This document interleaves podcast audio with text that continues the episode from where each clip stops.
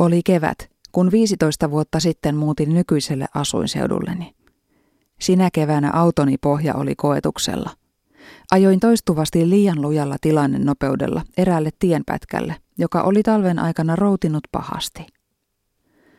Routavaurio syntyy, kun maan pinnan alla oleva kosteus jäätyy talvipakkasilla ja laajenemisen seurauksena maa kohoaa. Pintaan syntyy repeämiä, kohoumia ja painaumia.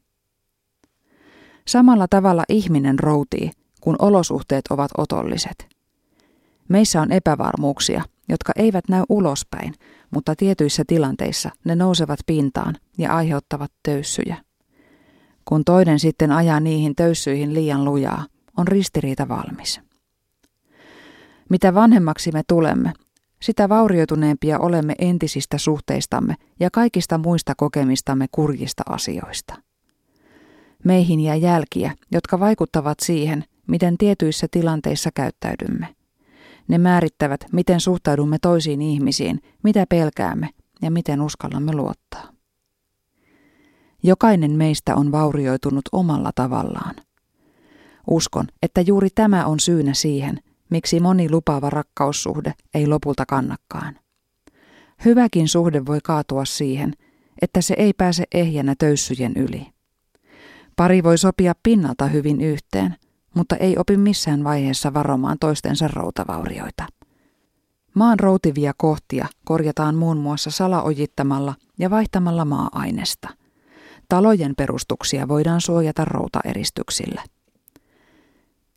Henkisiin routavaurioihin auttaa luottaminen ja puhuminen. Pitää avata itseään niistäkin kohdista, joihin sattuu.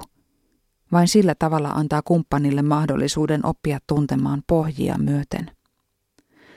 Lisäksi on osattava kuunnella, kun toinen kertoo vaurioistaan.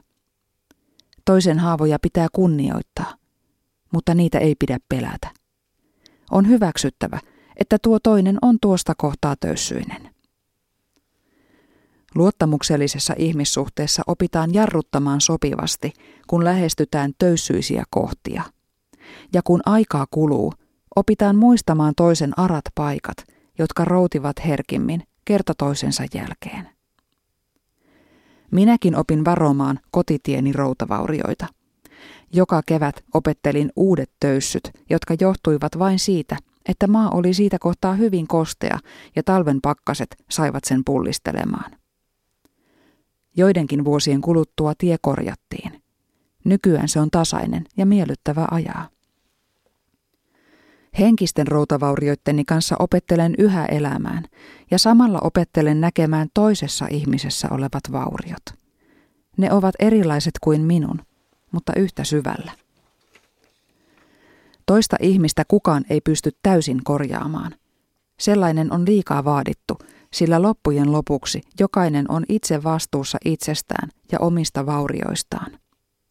Mutta rakastava kumppani voi auttaa kaivamaan henkisiä salaojia tai lapioimaan pois savea ja korvaamaan sitä soralla. Tärkeintä on ymmärtää, että ei tarvitse olla täydellinen voidakseen rakastaa ja tullakseen rakastetuksi. Sitä paitsi rakkaus on ihmeellinen routaeriste. Sen seurauksena ihminen, joka on tuntenut olevansa jopa ikiroudassa, alkaa vähitellen sulaa ja uskoa, että toinen ei satuta. Terve rakkaus on sellaista, että siinä rakastetaan myös niitä toisen vaurioituneita paikkoja.